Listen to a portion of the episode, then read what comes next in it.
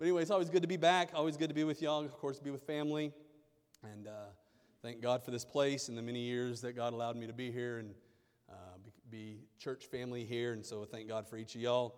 Now, if you got your Bibles, open them up to 1 Kings chapter number 13.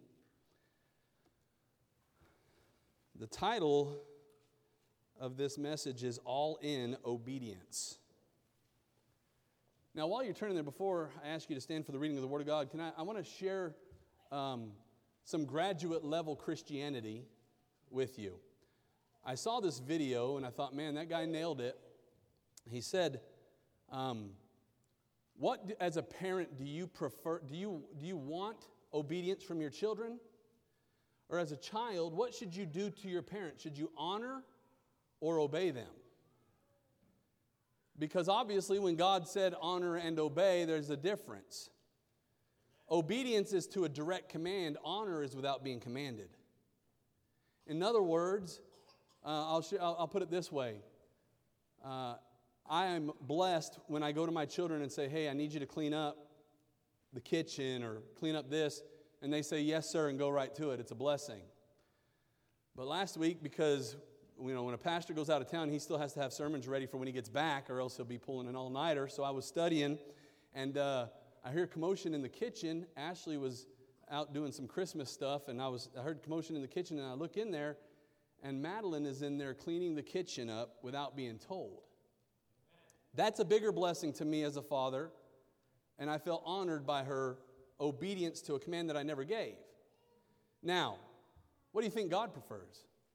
Does God prefer to always have to command us, or does He prefer for us to do what we're supposed to do because He has already told us what to do? And so may we live our lives in a way where we're bringing honor to our Father. But that starts with obedience in all things, even if it doesn't make sense. 1 Kings chapter 13, verse number 11. If you're able, stand with me for the reading of the Word of God. 1 Kings chapter 13, starting in verse number 11, it says, Now there dwelt an old prophet in Bethel and his sons came and told him all the works that the man of God had done that day in Bethel.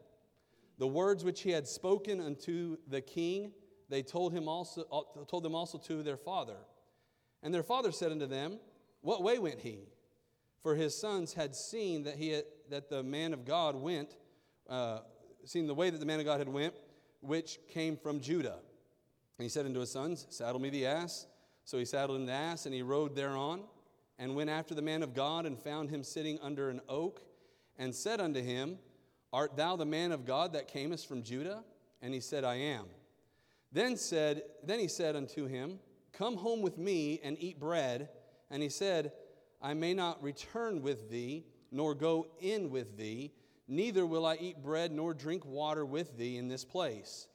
For it was said to me by the word of the Lord, Thou shalt not uh, shalt eat no bread, nor drink water there, nor turn again to go by the way thou camest. He said unto him, I am a prophet also, as thou art. And an angel spake unto me by the word of the Lord, saying, Bring him back with thee into the, thine house, that he may eat bread and drink water. But he lied unto him. Father, I pray that you'd bless now as we look to your word. I pray that you would help me to help somebody this, this evening. Lord, you are worthy of all we could ever give and more. And I do ask you to forgive me for the, the times that I am disobedient to you. And I pray that you'd help us to be obedient, but not just obedient, help us to honor you by living our lives in a way where we don't need to be told what to do, because you really already told us anyway. Help us to honor and obey you.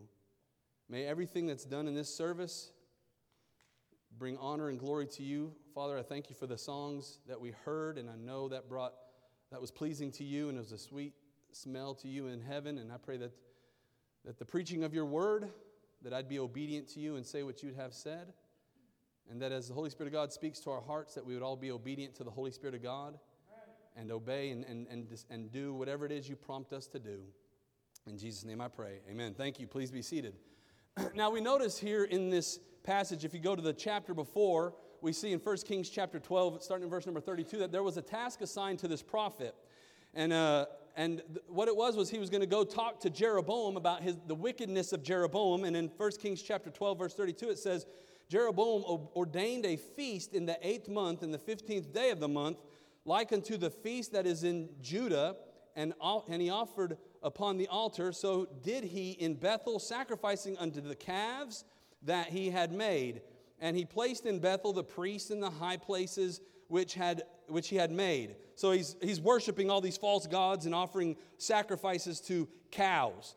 And uh, you know what? The best way to offer a sacrifice to a cow is to, cut, is to cut it up, throw it on a grill, and eat it, especially in ribeye form. That's how you honor a cow, in my opinion. Um, you don't make a golden statue because you can't eat gold. So just keep it as it is and eat it up. Hallelujah. Verse number 33, it says, So he offered upon the altar which he had made in now notice it keeps saying which he had made which he had made this was intentional this was deliberate in bethel the 15th day of the eighth month even in the month which he had devised of his own heart and ordained a feast unto the children of israel and he offered upon the altar and, and burnt incense i want you to notice that phrase real quickly because we're going to get we're going to talk about this here in a little bit but i want you to notice it said uh, which he had devised of his own heart too many Christians are devising things of their own heart. And so Jeroboam was devising things of his own heart, and God had enough of it. Uh, and God sent this prophet, this young prophet, to go and warn Jeroboam about what's to come and to tell him, hey, look, man, we don't do this. This is not what you should be doing as the leader of God's country, God's people, Judah. And uh, so he goes to him and he warns him. And we see that warning now picking up in the chapter where we're at in 1 Kings chapter 13. And verse number one, the Bible says, And behold, there came a man of God out of Judah by the word of the Lord unto Bethel, and Jeroboam stood by the, the altar to burn incense. So he's about ready to worship his false God and burn incense unto it. And he says, And he cried against the altar in the word of the Lord and said, Altar, altar, thus saith the Lord, Behold, a child shall be born unto the house of David, Josiah by name, and upon thee shall he offer the priests of the high places that, that burnt incense thereupon uh, upon thee and men's bones shall be burnt upon thee. And then he goes on to warn him about what's to come. He says, Look, the altar is going to be rent, the ashes of the incense are going to be poured out, they're going to be wasted, they're going to be, uh, it's going to be just thrown out. And then it's, and, it, and he gives him some proof of it because as he's given him this prophecy, it says the man's hand withers. Jeroboam's hand withers, and then it is restored to its natural state. I don't think you can get any more clear than that. If somebody came to me and said, I got a message from the Lord, and it's this, this, this, and this, and by the way, my hand starts shriveling up, and then he says, okay, let it go back to normal, and it went back to normal, I'd say, you know, I think you probably did hear from God today. But you know, the truth of the matter is, as born again children of God, we don't need the withered hand because we've got the Word of God. We don't need the withered hand because we're not just uh, in tune with God or have a relationship with God, we are indwelt by God. God dwells within us, the Holy Spirit of God dwells within us as we read the Word of God, which feeds us spiritually. We, we read the Word of God, and the Holy Spirit of God backs up the Word of God by teaching us what He means and what He's saying and, and sharing with us the truth of the Word of God. And so we're able to, to learn what He would have us to do. We're able to learn doctrine which is, uh, I, we heard about this just this morning in uh, the, the morning service in, in Kansas. We hear doctrine, which is uh, what is right, and then reproof, what is wrong, and then instruction on how to uh, do right, instruction in righteousness, uh, and correction on how not to do wrong anymore, and instruction on how to keep doing right. And God has given us all these things, all these tools. And I tell you what, when I read the Old Testament, one of the most convicting parts about the Old Testament is that I read that and I think, man, and these people were this dedicated, this in love with God, this obedient to God, and following Him in every, in every way and in dangerous situations and in dangerous circumstances, and they didn't even have the indwelling of the Holy Spirit like I do. So I read about David and his love for God, and he doesn't have the indwelling like I have. He didn't have a whole copy of the Word of God like we have. I read about Moses and I read about Daniel. I'm doing a series on Wednesday nights in our church about Daniel. And the more you study the book of Daniel, you see all the prophecy in there. Yes, I get that. But man, you're amazed at the obedience of Daniel and his and his, he was willing to risk his life over dietary law. We're not even willing to pass up on a piece of pie. 2 weeks after the new year. So the prophet comes and he gives the message and he delivers the message to the king and he's about to head back. And we see here now where God's word has been given. As God does, he gave his servant specific instructions. Now, listen, we have this mentality in Christianity that the only people that have specific jobs or specific instructions from God are the ones that are in the full time ministry. That's hogwash. That's ridiculous. Well, there's a cable there. Uh, that's, that's crazy. Everybody created by God has a purpose of some sort. Whether it's to serve in the church in some way, to serve your neighbors, to serve the community, and to reach the people with the gospel of Jesus Christ, we all have that calling in our lives, and we all have specific jobs that we are supposed to do. I tell my church all the time if there's not a job that depends on you, that you have to have somebody fill when you're gone, then you need to find one so you can be totally right with God as much as possible. Everybody ought to have something that you're doing for the Lord that you are the one that's dependent upon to do it. It doesn't have to be big. Doesn't have to be major. You could be the one that nobody even knows goes around and picks up a little piece of paper laying around that you notice at the end of the service. We got a man in the church who makes sure every one of the microphones has uh, new batteries in them. Nobody knows he does that, but he does it every, every week, and there's fresh batteries in there. There's just little things that you can do. It's just saying, you know, it's saying, Lord, I just want to do something for you. Can I do something to be a blessing to the ministry, to be a blessing to the man of God, to be a blessing to the church people? Can I do something that'll please you, Lord, whatever it may be? And he may just tell you, yeah, pick up the trash in the parking lot. Okay, then I'll do it. We all have something that we are to be to do. And then, so this man of God is given the message, he sent and we'll look in 1 Kings chapter 13, starting in verse number 7. It says, And the king said unto the man of God, Come home with me and refresh thyself, and I will give thee a reward. Now, this is pretty enticing right here. The king said, Come home with me, come to my house. That's the place you want to go. I mean, for the most part, I would like to go to the White House. Not in the last three years, but I would like to go to the White House. That'd be a pretty cool place to go. Can you imagine delivering a message to the kings the princes of Saudi Arabia and they say, hey, come back to my house? You're thinking right away, man, I might be getting something pretty good here. And then he says, uh, and refresh thyself. So, man, I'm going to get some good food. In, in America speak, that's, that's uh, ribeye steak and, uh, and baked potatoes and all the trimmings, and then, and then ice cream to follow, all of it zero calories and all that kind of great stuff. And, uh, and he says, and refresh thyself. And then he says, and I will give thee a reward. You know what's crazy he says, man, I'm going to lavish this all on you, but I'm not going to obey it. Why would I obey it anyway, right? He just goes on to continue and he gets punished for it eventually. But anyway, let's keep on here. In verse number eight, it says, And the man of God said unto the king, If thou wilt give me half thine house, I will not go in with thee. Neither will I eat bread nor drink water in this place. For so, it, so was it charged me by the word of the Lord, saying. Now, pause for just a second. There are so many things in this book that were charged me, charged you by the word of the Lord. God Himself says this. There is in America an epidemic, a pandemic of people wanting to go left on Christianity. You know why we stand where we stand? Because He told us to. I tell my church, I stand where God tells me to stand. I dress how God tells me to dress. I listen to what God tells me to listen to.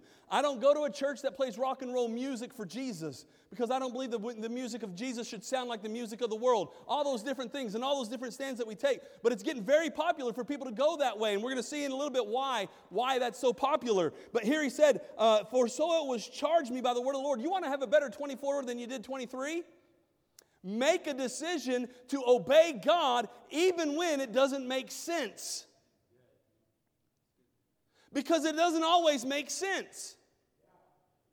There's a lot of things in the Word of God that sometimes I read and I think, Lord, I don't understand that. That doesn't make sense. Some of the things He said to punish people for in the Old Testament, I'm like, seriously, Lord, that's pretty rough. But you said it, so you're right and I'm wrong, and that's the great way to do it. Do you understand why? No, I don't. But He said so. That settles it, right? God said it, I believe it, that settles it? Nah, God said it, that settles it whether you believe it or not. whether you understand it or not, because God's on a level we're not on. Someday we're going to get to heaven and we're going to be like, well, duh, no wonder. A wife has a hard time submitting to her husband, she's going to get to heaven and be like, oh, well, I see why you wanted that. A husband having a hard time loving his wife as Christ loved the church, you get to heaven, you're going to be like, I see why you wanted it that way. Everything is going to make sense up there. It doesn't have to make sense down here, but we do have to obey it. Everybody's going that direction. Everybody's changing. Everybody's do- okay. Everybody can change. They can go right ahead. But I'd rather stick where the Bible tells me to stand. I'd rather stand where God tells me to stand because that's where He'll be. And obedience here. And He says, eh, Charge me by the word of the Lord, saying, Eat no bread, nor drink water, nor turn again by the same way thou camest. So he went another way and returned not by the way that he came. So here he is obeying in a situation where uh, he's saying, God told me to do this, so I'm going to do what God told me, even though he could have had some pretty amazing things here, some pretty amazing gifts, and some pretty amazing treats, and, and what a great meal he could have had, and who knows how much money he could have walked away with. And he said, No, I'm going to obey God, and he left. He didn't eat any bread, he didn't drink any water, he just left. And he went back a different way than he came. Now, why do people go left? Why do people veer away from scriptures? You know, the Bible says before the Lord returns, there's going to be a great falling away, right? you can't fall away to that, from that which you've never been a part of. So it's talking about Christians. I've heard people say, yeah, you know, just a whole bunch of lost people are just going to fall away. They, they're not there. Look, right now as it stands, I'm the only person that can fall off this platform because you ain't up here. You following me? I can't stand up here and tell you, don't watch out, don't fall off the platform. You'd be like, we're on the floor here. But I can. You can't fall away unless you've been a Christian. Why are people falling away? Why are people going, going liberal, as they say? Why are people changing? Why are people dropping stands? Why are people compromising and all those kinds of things? And you, know, I, I, could get in depth in all the reasons and all the things that they're, but I'll leave that to your pastor. But I'm just going to tell you where we should stand as Christians. Because what happens is a message of deceit comes. And that's the, context, the, the text that we read. We live in a world full of lies and deceit. Many people say things that God has never said. You ever heard people say, well, listen to your heart? God says to listen to your heart. No, God says your heart is deceitful above all things and desperately wicked. Who can know it? God says to be true to yourself. No, God, Jesus said to deny thyself, take up thy cross and follow him. Deny yourself does not go with being true to yourself. Believe in yourself. Jesus said, He that believeth in me, we are to believe in Jesus, not in ourselves. I was just talking to somebody recently, and I told him, I said, I am not, I am, I never, never should be, and hopefully never will be 100% Nick Dignan. Because I can't trust myself. You know why we have these standards of Christian living that we have? Not because we're better than anybody, but because we don't trust ourselves. If a person has a problem with alcohol, he probably should not go into the bar to witness to people. We don't trust ourselves. We set up these, these things to protect ourselves. We didn't just set them up, God did. To protect us, you ready for this? From yourself. Most Christians today don't even really need to be protected from the devil. The devil's like, no, they're taking care of themselves just fine. Obedience is where it comes to. So people will tell you uh, to believe in yourself, but we're to believe in Christ. People say you, tell you, hey, God just wants you to live your truth. What? Jesus said, I am the way, the truth, and the life. No man cometh unto the Father but by me. So there's only one truth, it's His. I don't have a truth, and you don't have a truth. I heard a conservative commentary person say, um, Well, that's just my truth. There is no my truth, there's only truth. You following me? If you and I disagree on something, one of us is wrong or we're both wrong. But we can't disagree on something and both be right. You following me? The Word of God is truth. People say, hey, if you're happy, that's all that matters. Oh, God just wants you to be happy. But Jesus actually said, What shall it profit a man if he gain the whole world and lose his own soul? What are you saying? What I'm, I'm trying to tell you is the world will come to you, the devil will come to you, and they'll tell you things that, that you want to hear, tell you things that make it easier to get along in this life, make it easier to get along with this world, and may even make sense, may even make sense to our flesh. And we may look at that and say, you know, I, I can't argue with that. I mean, stop and think about it. if, you're not, if you don't believe scriptures in the Word of God, um, doesn't sound bad to say if you're happy, that's all that matters. Well, yeah, I mean, don't we want people to be happy? But happy is temporary. Church, we want people to have joy. You know where joy comes from? Obedience. The great thing about God is that the things that you don't want to do make a better you. People want you to say, no, do the things that you want to do because it'll make you happy. But if you do what you don't want to do, but you do what God wants you to do, which your flesh doesn't always want to do what you want, what God wants you to do, but if you'll do it anyway, that's what makes you have joy. That's what makes you happy. Where does that come in? It comes in from all, all in obedience. Making a decision, not on January and tomorrow morning, making a decision in 2024, I'm going to obey Jesus more. No, it's making it multiple times a day every day for the rest of your life. The devil comes along and tempts you. You got to say, I'm going to I'm to obey the Lord. I'm going to obey his word. What does it say in here? That's what I'm going to do. Is it easy? No. Will people make fun of you? Of course. Will people try to pull you over to their side? Of course. They want validation. But when it comes down to it, who said to search the scriptures? The Lord. Who said to study to show thyself approved unto God? The Lord. So study the book. There are Christians out there that say, look, if you don't read the Bible, that's okay, God understands, but read, just read some kind of Christian book. The devil doesn't care what you do as long as you don't do what God wants you to do. I'm, I'm going to make a decision to be in church Sunday school, Sunday morning, Sunday night, Wednesday night. That's a great decision. But the devil's going to come along and say, eh, it's all right you don't need to go every night. It's kind of chilly out tonight anyway. You might as well just stay home. The devil's always going to try to do contrary. Did we not see that in the very first few chapters of the Bible? That's why we have to make obedience our priority in our lives.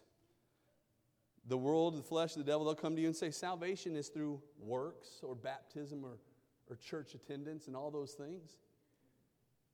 And you know what? Sometimes a born again Christian can get a little bit doubtful and begin to wonder if they're really saved because your, our lives will never match up to what we would imagine a person would have to match up to to save themselves.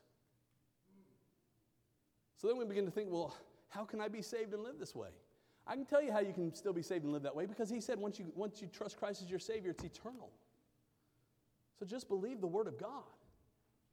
Hey, just believe the Bible. Just believe the book. Just believe what God wrote. Just believe what God said. Just believe it. Because what happens when you don't is you're like this man, this, this, this prophet who, who is, is confronted by a, an older prophet. In verse number 18, it says, And he said unto him, I am a prophet also as thou art. And there's a lot of people out there, they'll say, Hey, I'm a prophet as thou art. A lot of women preachers get on there and preach and say, Hey, I'm a prophet as thou art. You can't be. It doesn't jive with Scripture. But they say, I'm a prophet as thou art. I'm a prophet of the Word of God. And then they say things that don't jive with Scripture. Is it in the book? That's all that matters. Do you believe your preacher preaches the Word of God straight and true? Yes or no? Yes or no? Hallelujah. Then, man, do it. Do not, don't do what he says, do what the Word of God says.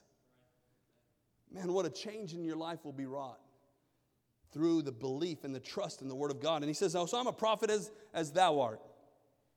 And an angel spake unto me by the word of the Lord, saying, Now notice he said, An angel spake unto me. He didn't even really want to come right out and say the Lord. So, in, in a sense, if he got confronted by God, God he could say, No, the angel told me. Right? No, I didn't say, I didn't say you told me. I said that you told the angel, you know, and my hands off, man, I'm all right. He says, saying, Bring him back with thee into, thine, into thine house, that he may eat bread and drink water. but he lied unto him.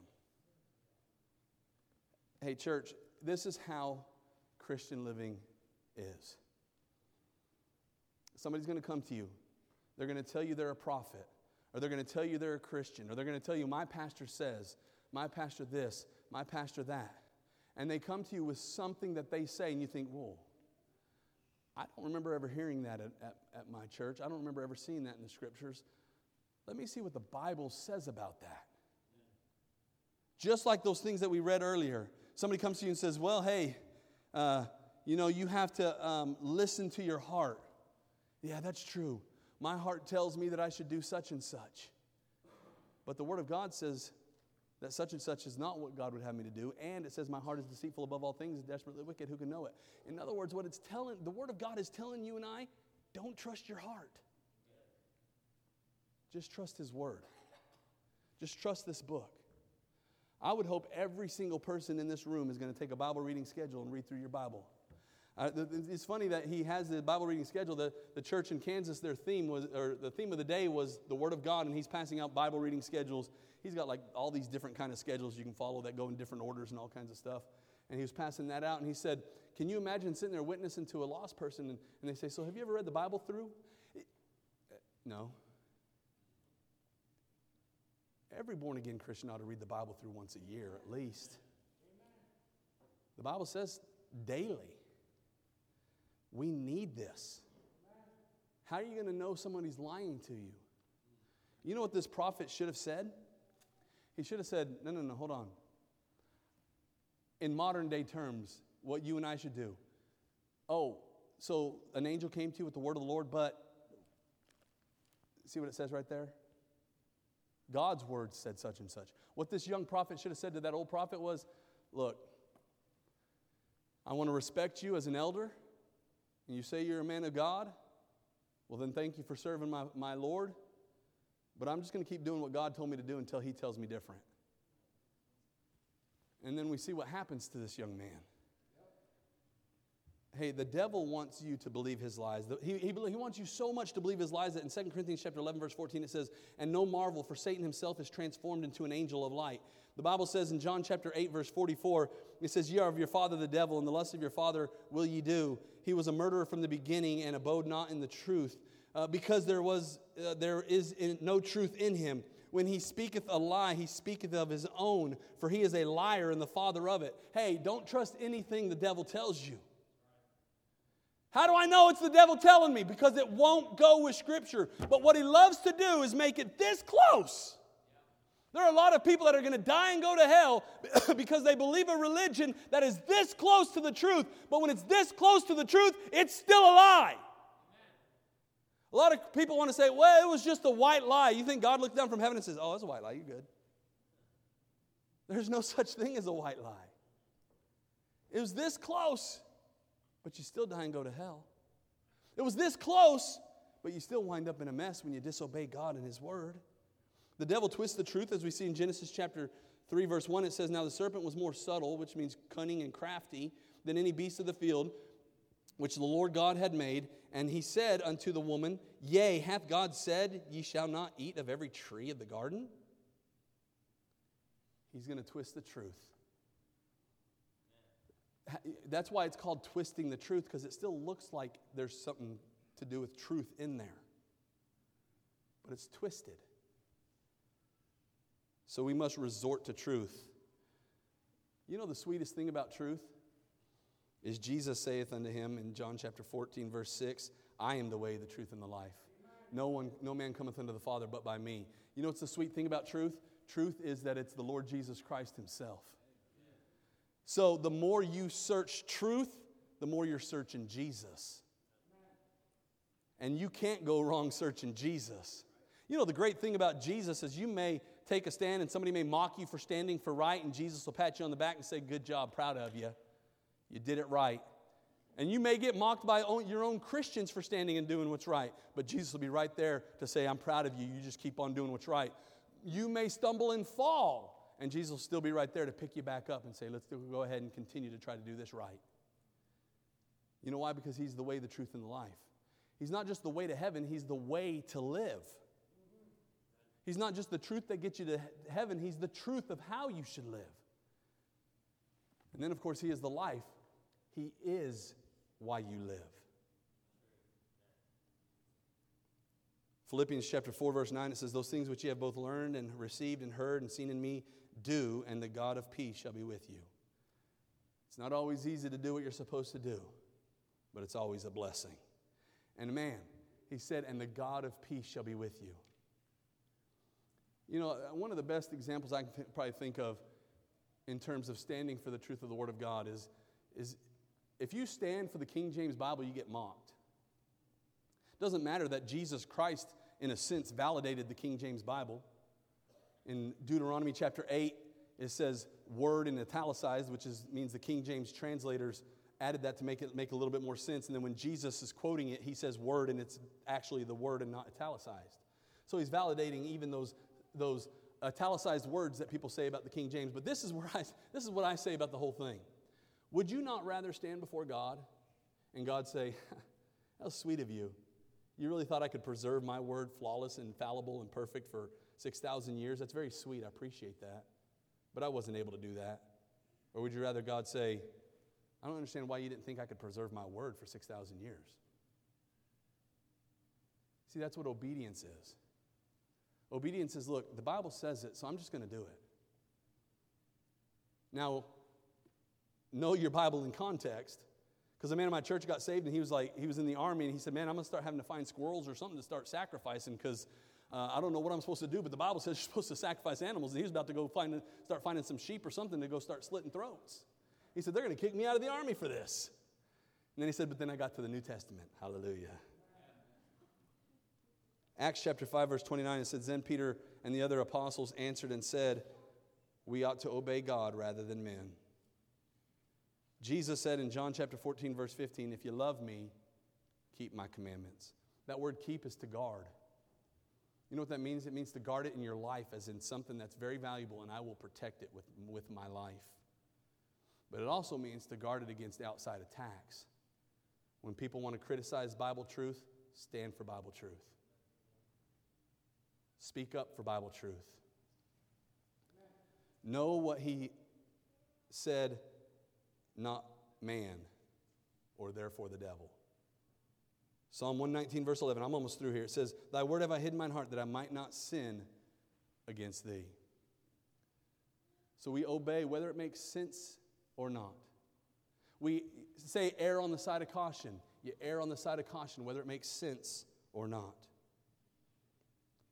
Because the deception is no excuse for disobedience. Listen, God's going to judge no matter what. Justice will be served no matter what. It's not going to work for you to stand before God or, or for God to, to look down from heaven like, like some preachers that have said through the years that, that wound up having an affair and, and they thought that God would look the other way because they, they were building such a great ministry and God was blessing and they were blowing and growing, I mean, running you know, a thousand people and they thought, man, God's just going to look the other way. God's not going to look away. He doesn't, he doesn't, he's not a respecter of persons. Because of what you can do or who you are, you can sing great, you can play great, you can do whatever, you can preach great. None of that really matters if you're disobeying God. God doesn't look the other way. Even if you say, man, I, I just, this, this person told me, and I thought that's what it said. I, I mean, they said the word of God said it. They said God said it. this prophet here could have said, God, why are you killing me? This older man of God told me. And God will say, What did I tell tell you. And you and I have everything that He's told mankind about what to do and not to do right here in this book. In 1 uh, Kings chapter 13, verse 19, it says, So he went back with him, and he did eat bread in his house and drank water. And he cried unto the man of God that came from Judah, saying, Thus saith the Lord, for as much as thou hast disobeyed the mouth of the Lord and hast not kept the commandment which the Lord thy God commanded thee, but camest back and hast eaten bread and drunk water in the place of, of the which the Lord did say to thee, Eat no bread and drink no water. Then he says, Thy carcass shall not come unto the sepulchre of thy fathers. In other words, he's saying, You ain't even going to make it back home alive. Now, you can say, What in the world? This story makes no sense because the guy lies to him and then he proclaims to him exactly what's going to happen to him. So, this older prophet is right in this situation. And I tell you what, you, you can read some of the stuff and you look at it and say, I don't really understand what all's going on here. But I do understand one thing for sure. If the young man of God would have just obeyed the command he was given by God, he wouldn't have been in this mess. You see, the door is open for the devil's destruction. The devil attacks when weak, and disobedience put us at, puts us at our weakest. In 1 Kings chapter 13, verse 24, it says, And when he was gone, a lion met him by the way and slew him. And his carcass was cast in the way, and the ass stood by it, and the lion stood by, uh, uh by the carcass. You see, what, what the Bible is illustrating to you and I here is the lion is as the roaring lion seeketh about, roaming about seeking whom he may devour. So the lion in this illustration here is the devil himself. The ass, the donkey, represents disobedience because they're hard headed animals.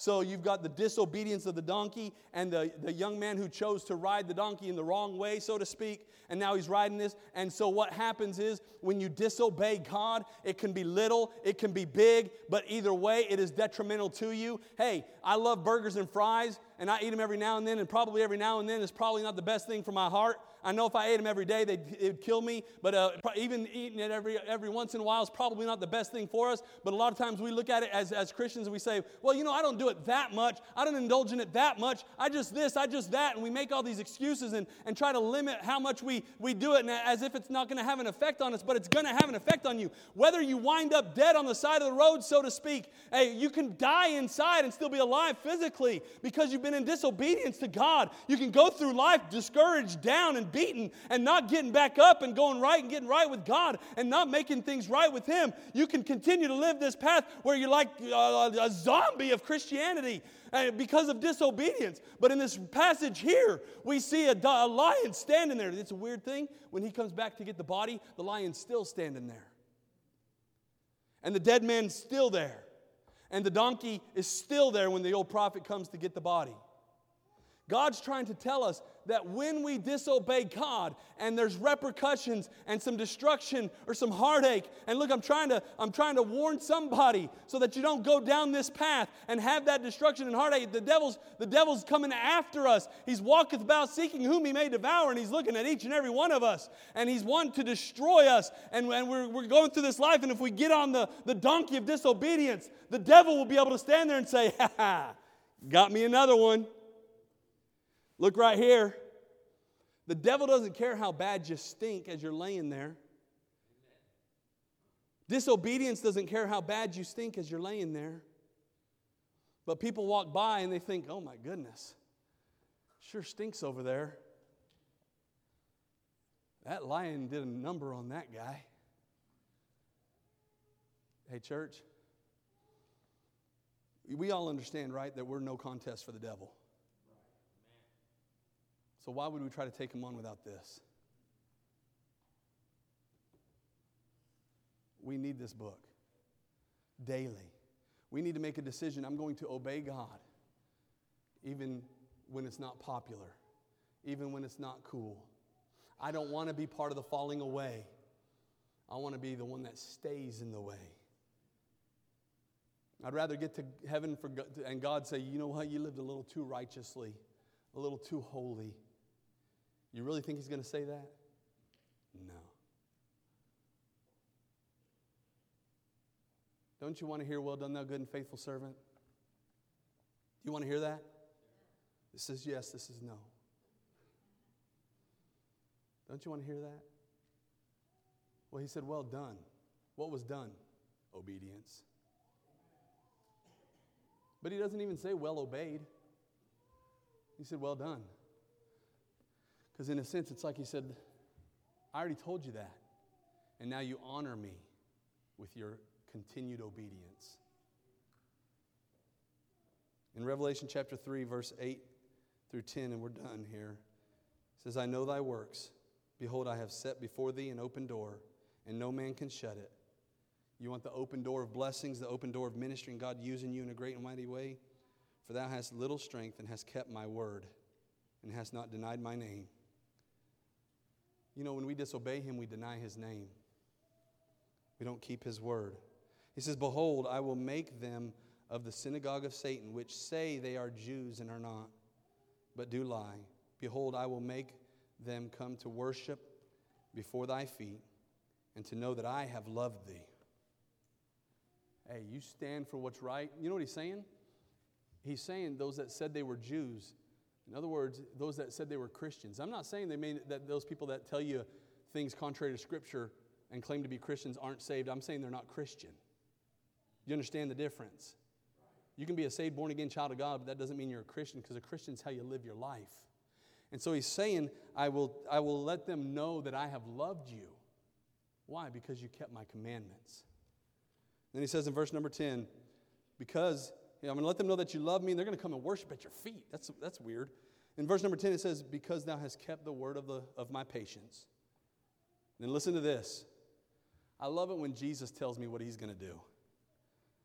I also will keep thee from the hour of temptation, which shall come upon all the world to try them that dwell upon the earth. You obey him in salvation, and you obey him in life. If you trust him for eternal life, trust him for this life. Our Heavenly Father, thank you so much for the truth of your word. I pray, Lord, that you'd help me to be obedient to you and to your word. Help each and every one of us to make a decision to be obedient to truth and to your word. May the word of God, may we allow the word of God to be quick and powerful and sharper than any two-edged sword, piercing to the dividing asunder the soul and spirit and the joints and the marrow, and may be a discerner of the thoughts and intents of our heart.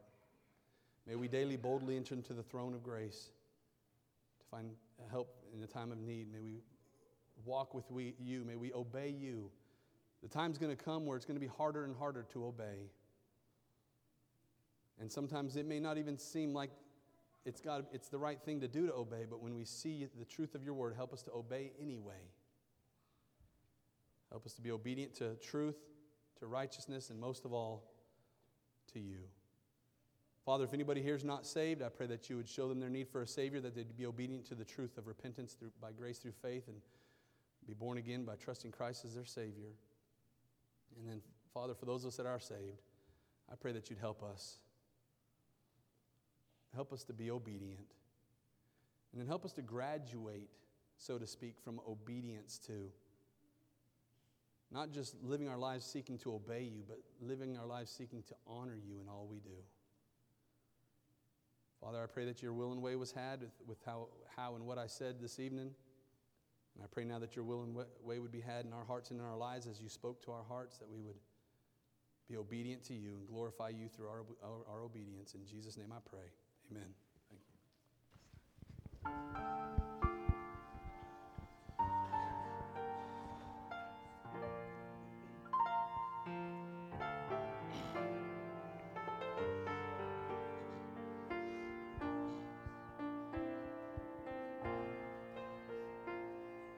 It's not just about the manger where the baby lay. It's not all about the angels who sang for him that day. It's not all about the shepherds or the bright and shining star. It's not all about the wise men who traveled from afar. It's about the cross. It's about my sin. It's about how Jesus came to be born once so that we could be born again. It's about the stone that was rolled away so that you and I could have real life someday. It's about the cross.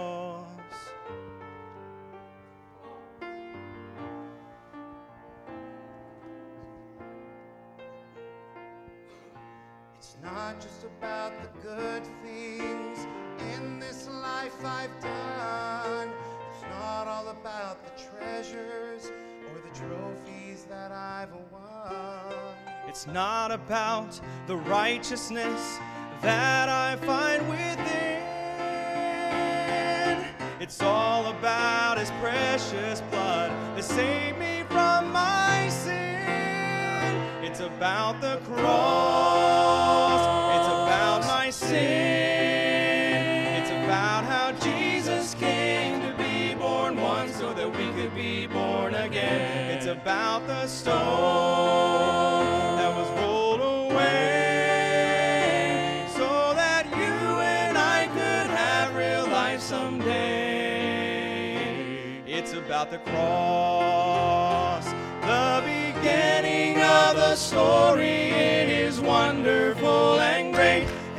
the ending that can save you, and that's why we celebrate.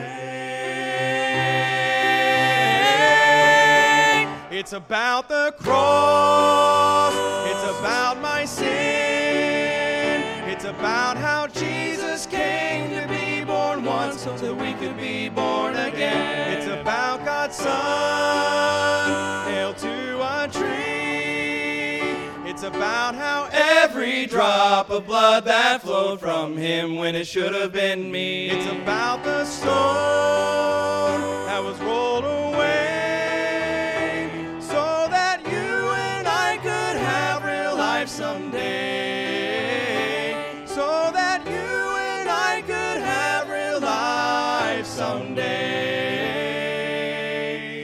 about the cross. It's about the cross. It's about the cross.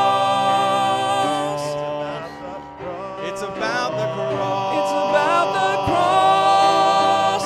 It's about the cross.